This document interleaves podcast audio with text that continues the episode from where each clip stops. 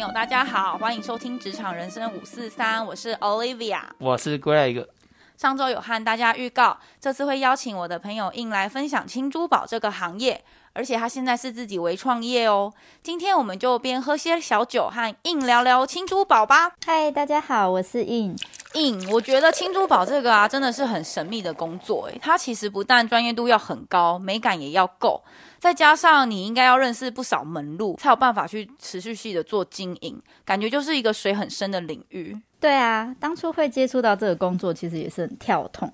大学的时候我念财经，那毕业之后从事第一份工作是珠宝行政，主要就是做一些库存管理啊、复合订单啊，一些比较行政库存类的工作。那也开始对这个领域有很高的兴趣，因为每天都会接触到很漂亮的珠宝裸石，嗯嗯，真的很酷诶。就是像我大学，我我其实也是念法律，然后现在做行销，感觉大家都不务正业。嗯、那我蛮想知道，像是一般珠宝啊，跟轻珠宝，它们的差别是什么？轻珠宝顾名思义就是你可以去轻松游泳的珠宝，那它的价格一定比钻石啊、红宝石、蓝宝石、祖母绿还要便宜，但是它也是一个天然的宝石，所以它还是有增值潜力的。就是像比较小克拉的石榴石、尖晶石，或者是紫水晶、拓帕石、沙弗莱等等。那它的用金范围也比较广，它就是有可能用纯银下去做，嗯嗯，嗯，或者是铜镀金，或者是大家知道的十八 K 啊、十四 K 啊、十四呃十 K 这种黄金类的。哇塞，我已经开始听到很多不同石头的名字嘞。嗯，我比较怂，就是只知道什么钻石、翡翠、什么蓝宝石、红宝石之类的。Greg，你呢？哦，我之前是有在那个脸书上面看到一些录抖音，就是他们会有一些姐姐去，就是像柬埔寨或者是一些国家，然后去收购翡翠之类的，哦、对，他们就会拿一个灯，然后去跟一些。弟弟妹妹们，然后去一个很像市集的地方，然后买翡翠或者是水晶这样子。这次终于不是骗被骗去做诈骗的工作，对对对对，是去采原石这样子，蛮酷的。竟然有这样的 地方是专门在买这些东西这样。哦，对对对，哇塞，所以算是小有了解。呃，也没有很了解，就是看，我觉得他们的对话是很有趣的。Uh-huh. 珠宝真的是很贵，每次看到都觉得很有距离，通常都要财力雄厚的人才会买得起，所以。通常比较年轻的女生呢，她如果想要拥有珠宝，她就会选择轻珠宝。嗯、那年纪就会大概在二十五岁到三十五岁左右，已经有一段工作时间，那她的经济能力也会比较好一点。嗯、那她就会买一些轻珠宝来当她平常出席一些场合会佩戴的饰品。嗯。哦，就算是一种对自己的肯定吧，就是可能有一点经济实力，然后感觉自己又是独立的新女性这样子，可能就会。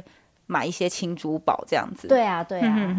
那莹，你当初为什么不买一些轻珠宝犒赏自己就好？会怎么会想说要创业呢？因为我自己真的是很喜欢艺术类或是珠宝类跟美有关的东西。嗯、那我毕业的第一份工作，它就是珠宝行政嘛。嗯。那我后面还有自己再去上一些艺术策展啦，或者是翡翠鉴定的一些课程。嗯、所以在对于珠宝，我自己本身的感受是比较深的。就我已经结婚了，所以我的婆婆她就是专。卖翡翠跟珠宝的私人定制，对，就比较高级的那一种，他卖的首饰都是在万元以上，哇，所以我就更可以跨入珠宝的这个领域。嗯哼，嗯哼，对啊，就可能门槛会比较比一般人来说会比较低一点。没错没错，所以我婆婆她也是很赞成我自己出来就是经营珠宝这一块，所以呢，我应该这辈子就是跟她绑在一起。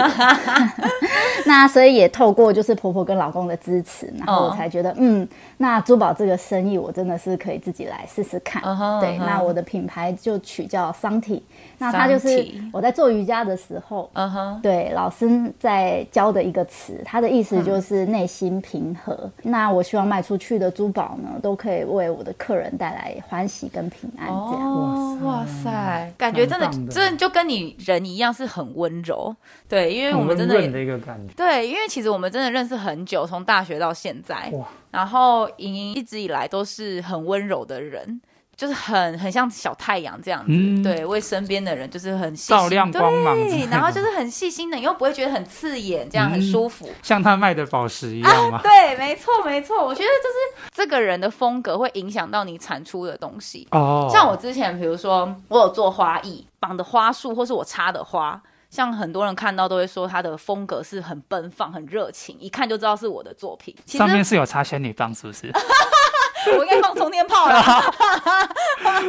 对，所以其实我真的觉得，其实你产出的东西会跟你自己本身这个人的风格会有蛮强烈的那个。挂在一起的感觉。那印，你觉得你自己跟这些品牌的差异是什么？其实从筹备开始，我也是自己一直在思考这个问题，嗯、因为实在是很多人都在做这个市场，有很多店家嘛。你去外面，你也常常看到什么珠宝店啊、银楼啊什么的，嗯、所以我也会自己一直在提醒自己，因为每个品牌都有他们自己的核心价值。嗯、那差异，你在刚创品牌的时候呢，对消费者来说，你就是一个珠宝饰品，就是在卖珠宝的人。对对对。根本没有太大的忠诚度啊，或者是对你品牌有那种认同感。对，所以这个都是要随着时间跟长期累积，你才会慢慢慢慢在你自己的客人里面去建立他们的信任跟他们的认同，嗯、那你才会跟别人开始拉开距离。嗯哼，那你也不可能说这一个品牌的价值一直都一样。因为也会随着时代啊，跟你的客群的不同，你可能会一直不断的进步，嗯，那你的价值也会随着变化。所以我还在这条路上，我也还在很认真想要，就是去呃慢慢去抓到我这个品牌的那个比较大的价值在哪里。嗯哼，所以一般银楼卖也是算轻珠宝嘛？银楼那边其实他们都是以黄金为主。嗯，哦，对，那黄金的话你。当然不会讲它是轻珠宝，嗯，对。不过现在的技术实在是很高，有因为你存黄金一呃可能一两、嗯、一钱就很贵了，就要几万块了，嗯嗯，嗯，嗯。所以现在就是有工厂就是有做出那种很薄，它打的很薄，那种叫五居金饰。哦、那五 G 金饰呢，它可能就是你一条一般你可能一钱的手链，嗯很粗，那可能就要一万一两万。但是五 G 的话，它就是中空的。哦，五 G 是可以怎样连到 WiFi？是不是？它是一种呃，算是这个行业的专有名词，我也不知道为什么他要取这个，但是就是有立体感吧。他们可能很接近那个时事，要跟上五 G 飞奥了这样子，起飞起飞。我听到的当下，我也是在想说，为什么要叫五 G？但是嗯，我也没有去细问，这就是他们师傅里面就是工厂专有名词，对一个专有名词，好酷哦，酷的。所以你就会变成它的工艺就是更精湛。它可以用很薄的黄金下去做一样粗细的饰品哦，但是中间是中空，就不会是实心。对对对对对，所以有一些价格方面呢，可能就压得下来。但是要是你做的太繁复，那个花花纹太精细，反而价格可能会更高哦。这就牵扯到工艺的问题。哇，对。那像是中空这种东西，会不会比较容易断掉？会啊，你会被压压扁。我觉得创业真的是蛮不容易的。那应，我想问一下，你自己的品牌叫三体。它的一些核心价值，或是它的理念是什么？它主要我桑体的价值，主要是希望让客人感到欢喜跟平安嘛，这是我一直想追求的。嗯、对，所以我自己就会非常严格的挑选厂商，嗯，就是这个裸石来源不明，或者是这个他们的成品品质不佳，嗯，那我就不会去采购。嗯哼，这样子轻珠宝。久了，它也还是拥有它自己的价值，它不会，对啊，不会像一些呃书店啊，或者是夜市啊对卖的那一种时尚饰品，那种你可能久了它黑了，为什么你就可以丢了它？你再去卖也不可能。没错，对，你要你说要去当，或是要让银楼去回收，他们都不会收。没错，对，这样子呢，成品也才可以放的历史久远。嗯哼，嗯哼，对，品质好啊，有有来源清楚的你。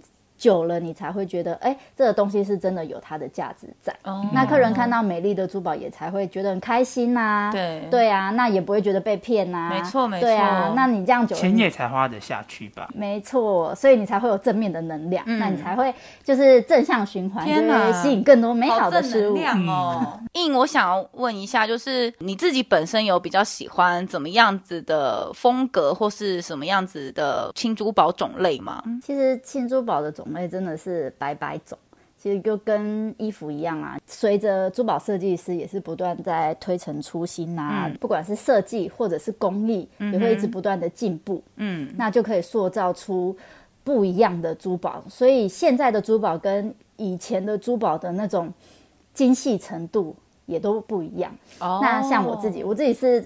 喜欢蓝宝石，uh huh. 所以大部分的蓝宝石饰品啊，不论什么设计，我都蛮喜欢。哎、oh. 欸，那我想问，像蓝宝石的话，它应该又有分等级，跟它的怎么去分辨它的好或坏？其实每一颗宝石都会有。等级的差别，嗯，像现在国际上就有一些认证的机构，嗯、让可以让一些不懂的消费者，嗯、对对对，他就可以去很清楚的直接知道这颗宝石是在什么等级。嗯、那像钻石就是 GIA 嘛，那像其他的财宝就是 GRS，那这个是国际上比较大的，当然也有一些各个国家自己出来的机构哦，或是什么，那这个我就不多讲，因为。讲出 GIA 跟 GRS 就是国际认证，国际认证，对他们俩是最高的。Uh huh, uh huh. 那你说像蓝宝石的话，它最好的就是印度克什米尔产的，它那那个叫矢车菊蓝。Oh. 以红宝石来讲的话，它就是最好的是缅甸的摩古出产的，叫鸽血红。Uh huh. 这个应该大家就比较。没错没错，大家都听过。对，那像祖母绿的话，就是哥伦比亚产的木佐绿。对对，这个是近几年木佐绿才被大家比较。广收，嗯哼，对，听过。知的，嗯，对对对，哦、但这这三个颜色的名字都是 GRS 认证的，它都会在证书上面就会打出来的那一种。哦，所以只要看到 GRS，代表基本上它就有一定的品质保证。对，那现在这三种呢，其实也买不太到了，哦、因为这些都是旧的矿坑，那大部分都已经品质好，都被开采完了，哦、所以接下来再开采的都通常品质会越来越差，然后、哦、就变劣等的。对，天哪，那这样子他们原先的那些高品质不就超级保值的吗？超级保值啊，随便拿一颗出来，可能就一间房子。对，所以你看看到拍卖会上面的。拍卖宝石啊，它可能一克拉的，呃，祖母绿好了，就可能卖到几千美金。天哪，塞，有一颗我们就财富自由哎！对对对对，好想要哦！没错。那像比如说那些青珠宝原石，他们就是来自蛮多地方的，所以就是世界各地都有这样子。对啊，其实。你说以红宝石来讲，它不是只有在缅甸蘑菇产，它在其他国家也有可能。嗯、而且因为现在大家都在开采，可能石油啊、矿石啊或什么，它也可能无意间发现，哎、原来我这个矿里面也有红宝石、欸，赚到了。对，就是大家都在开采，挖挖挖，你要挖到，你才知道这个到底里面有什么。拿到原石之后呢，不是我们现在看到那种漂亮的样子，嗯、它一定要先送到加工的工厂去把它研磨啊、切割啊、抛光，才会好看。那现在全球最大的那个加工地呢是在泰国哦，对，所以大部分的原石有可能是送到泰国去做切割研磨之后呢，嗯、它只是裸石，对那就可能会进到各个国家里面再去做镶嵌设计的部分，再、哦、去做后续的加工这样子。嗯嗯嗯、对、啊，所以通常。一个珠宝首饰都会环游世界，嗯，比我们还保值。对 我们可能还不一定有去过这么多国家这样。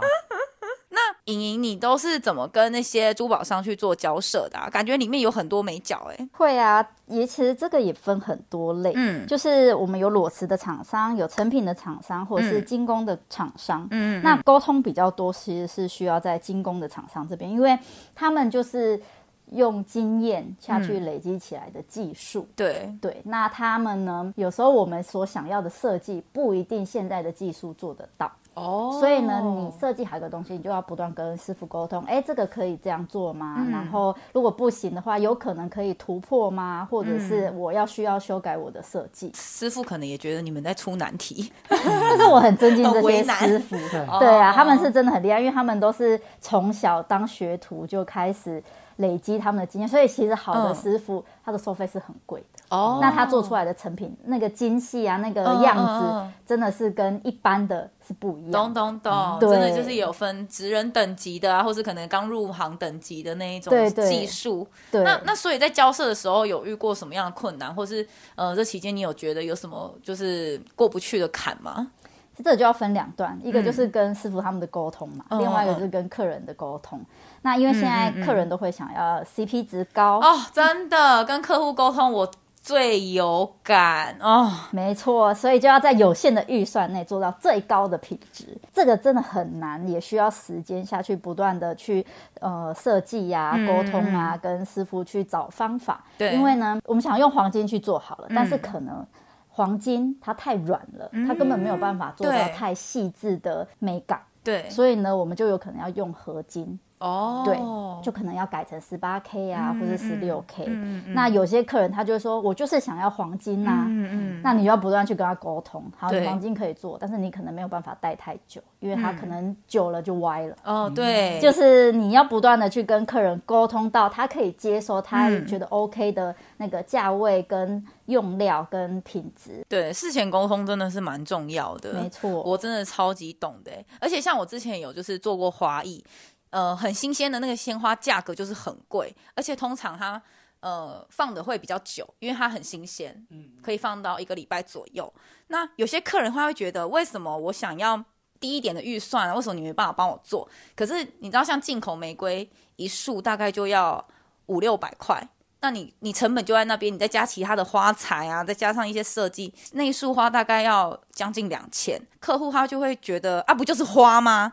重点是，如果你真的要便宜又大碗的花，其实通常他们只能给你快要凋谢的，或是已经开到爆掉的花。或是那些亲近农场采一采也可以，路边野花采一采，路边野花采一采。对啊，所以我真的觉得事前的沟通真的非常重要。哎，没错，所以我之前在经营的时候有发生过一件印象深刻的事情，这真的是蛮特别的，就是。有一天晚上，其实我已经快要睡觉了，嗯嗯、就有一个客人他传了虾皮的讯息，问我翡翠手环，因为我都会把珠宝的东西有放到我的虾皮上面，嗯。嗯嗯嗯、但是虾皮上面看翡翠手环，他是要买给小朋友玩的吧？对，重点是他问了我翡翠手环啊，嗯嗯、然后我那个手环的标价是一万八，嗯。对，那他因为他大头贴很小，嗯嗯他根本看不太清楚他这个人到底长什么样子。懂懂懂。对，然后他回复速度也是很慢。对。那我就觉得会不会是诈骗，还是可能有点奇怪？对的客人。懂。对，所以我也有一搭没有一搭的回，我想说这个我也不抱持太大的希望。对。那结果。我中间还跟他说，哦，一定要来看实体，因为这是高单价，我不做退货的哦。嗯嗯。虾皮只是我放个照片展示的而已。对。最后呢，他居然还真的来跟我约时间看货。哇塞！一来哦，我才发现、嗯、哦。是大学教授哎、欸！天哪，他大概五 surprise 了吧？对，大概五十岁上下，而且他很亲切，很好聊天。嗯、那他一直不断的跟我说，我是第一次在虾皮上问这么贵的东西，应该是大家这辈子很少有过吧？对，他也觉得我会不会被骗？对啊，他好神奇，他居然会在虾皮上面找哎、欸。嗯、对，所以这也算是有缘。然后他一开始跟我买了一个，因为他实际现场看货，他就挑了一个一万块的手镯。嗯嗯。然后回去之后戴几天，他觉得没有很适合。想要换，那因为这个是高单价，那他也没有说用坏啊或什么的，对，所以我们检查过后，我们就给他换，嗯，他就换了一个一万八，哇，对，结果带回去后几天又来跟我说他要换，嗯哼，他这次换了一次四万的，天哪，越换越高，那这样也蛮好的，啊，对，就补差价喽，对，的确是补差价，所以这是我非印象非常深刻的一位客人，哎，真的是蛮惊喜的，因为其实虾皮基本上的客人，我老实说值不会太好，然后大家其实都想要低。价。哇塞！结果原本是一万八的手环，后来他换成四万，对，这很好哎、欸，蛮、嗯、酷的。有顾品质真的是有差，我真的觉得很羡慕。因为通常我们做行销只会预算被越砍越多，聊一聊啊，讲一讲后只给我们一个石头的钱，然后却要我们盖摩天大楼，对不对？Great。哎对，那像我知道有很多珠宝商啊，其实他们也都会自己做设计，然后其实呃。主要是因为他们觉得设计能够比较强烈的呈现自己品牌的风格，然后也可以让自己的消费者更容易去变成铁粉啊，提高他们对于这个品牌的忠实度跟信任度。那印你自己轻珠宝的设计灵感是来自哪里？你平常可能会去呃什么地方去上课去进修吗？或是会看一些什么展览啊，或是书啊，去做一些呃提升自己设计的这方面？其实我在设计这边还算是菜鸟，我也是会看一些呃，我们珠宝工会的杂志啊，嗯嗯或者是也有很多珠宝展嘛，嗯，嗯，现在有很多展览，对。对，或者是其实你去看一些艺术品，它也会相对的变成你设计的灵感，没错，对。但因为我目前还是菜鸟，所以我是直接采购成品，嗯、或者是直接照客人喜欢的元素去设计饰品。嗯，那未来呢，我是有打算要再去学一些珠宝设计的课程啊，可以去增进我设计跟沟通的能力，这样子。嗯嗯嗯。那我想知道，印就是你在设计。帮客人设计一些东西的时候，客人都会怎么跟你去讨论他想要哪些元素？这些元素通常会有哪些东西？其实通常客人他一开始一定也是模糊，不知道自己要设计什么。对那最快的方法是，我会先问他：你是想要戒指，还是要项链，还是要耳环或手链？嗯、然后呢，你想要主饰是什么？那他有些人我想要蓝宝石，可以雕刻成一个天鹅吗？你可能要先去买一颗很大颗的原石喽，然后直接送去加工厂，这是可以做到的，可以啊，就跟就跟你看到有一些呃钻石或是翡翠的那些工艺品，嗯、呃，也不能讲工艺品，它后面如果你有那个钱可以买那种蓝宝石去做天鹅，你先赞助自己的节目，你觉得怎么样？这 有道理，对 对对，就是你得先花的比一般的人购买。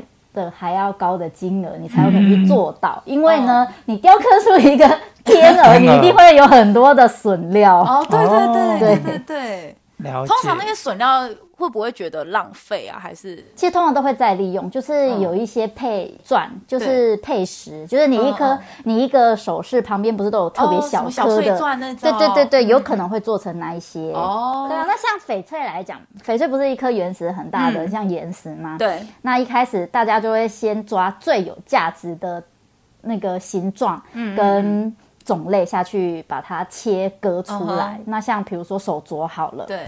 那他们就会先把这个原石切成一片一片的，然后呢，把手镯的范围先画好，然后下去割。那割完手镯不都有镯心吗？一块圆圆的。对对对。那有些人就会拿去做雕刻的那些，你平常像小辣椒啊那种吊饰，或者是乌龟。哦。对，然后对，然后再更更有一些的可能做小辣椒。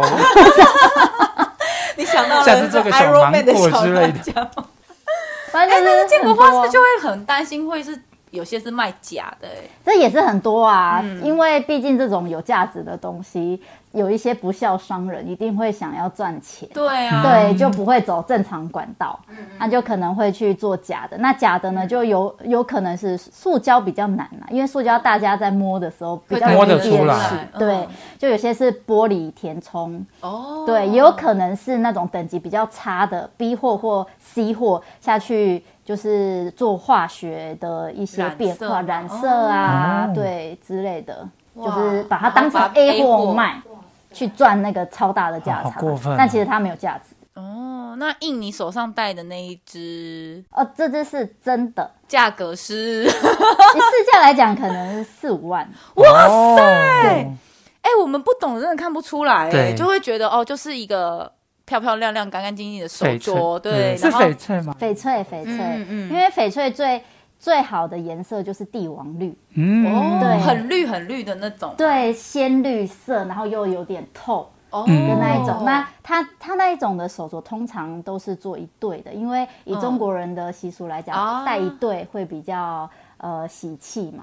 真的、哦，左右手都戴这样吗？对，左右手。哦对，这样子很像是有点难想象。不对呀，因为古时候的人其实喜欢叮叮咚咚哦，对，所以其实他们会戴，可能也可能戴同一只手，也可能戴左右手这样，然后他们会戴很多饰品。可是这样子碰瓷不不会很容易毁损吗？其实翡翠的硬度很高哦，真的，所以你只要平常这样碰碰撞撞，其实还好哦。对，而且你有东西戴在手上的时候，你会比较有气质。你会不会一直去大手大脚的在那边做？我好像没有猜。很深刻，就是我在比较小的时候，我妈也有给我那个翡翠手镯，然后颜色蛮绿的。可是我就是不识货，我就想说，天啊，这好怂哦！就是你真的说小时候妈妈带的吧，给我戴。对啊，这阿妈带的吧，这妈妈戴的，我才不要带这出门嘞！我当然是戴那种什么漂亮的什么呃一些银饰啊，或是什么玫瑰金的。或是给我珍珠美人鱼的手表。还还不至于啦，还不至于啦，变身这样子。对，然后所以其实那时候我真的不懂，只要我妈叫我带，然后我只要出了门，我就把它脱下来，因为我觉得被同学看到很丢脸。嗯，对，殊不知那应该是好货。对，以前越早期买的货会越好。嗯，对，因为就跟你矿一开始采，你采到的东西一定是又大又美。对对对，对，那你随着它越来越有名，价值越来越高的时候呢，你采的越深，矿越深，里面的那些料应该就越来越少了，价值会越少。对，那因为它名气大，价值高之后，又有商人开始作假，所以你到后期，你市面上流通的东西，你就要稍稍留意，到底有没有可能买到假货。哦，那我妈之前给我那个真的应该是好货哎。而且它真的蛮绿的，还在吗？哎，我不知道，我还给他了。对，我就应该要回来，还是妈妈是要回来？没错，而且我锁在保险柜里面。搞不好就是帝王绿等级的哦之类的。哎，帝王绿也很贵。现在帝王绿一对手镯帝王绿哦，嗯，你如果帝王绿哦，对，你如果要买的话，嗯，我记得之前有喊到一亿。人民币。要修啊！一亿，而且是人民币，是人民币，我财富自由了，对啊，我赶快去跟我妈要回来。客户那天拉比赛那么久，真的真的，马上解脱。对啊，那印象你创立品牌也经营了一段时间之后，你觉得在这期间你最重视的东西是什么？我最重视的是我的产品到客人手中，就是客人到底会不会喜欢，嗯嗯，他会不会一直带着他，然后会。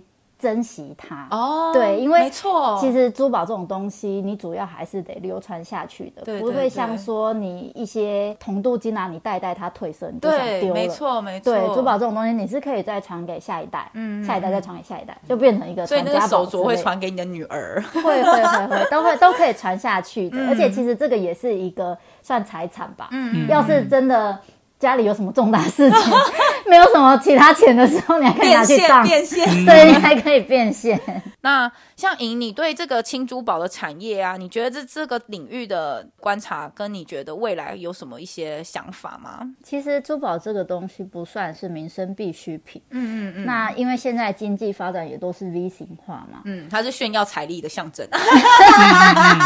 哎，也有很多就是很低调的那个富人，好不好？就只是。收藏、珍藏这样子，哦、对，嗯嗯嗯，但这也造就了，就是珠宝业也是 V 型化，对，就变成很多的一些珠宝业者，他如果没有累积到比较高级一点的买家，嗯、那他就很容易会经营不下去，嗯、因为一般人都会想要买便宜的。CP 值高的，对 CP 值又别人看不出来的，没错没错 没错，还要说我的是真货，对对对，B 货装 A 货，对，而且现在也有很多像来自日本、韩国、中国的工厂，嗯，他们也会自己创庆珠宝的品牌嘛，那那他们就可能是几千块、万元以内，那他们也可能是做到十 K 或然后有箱很小很小克拉，一克拉以下的那种。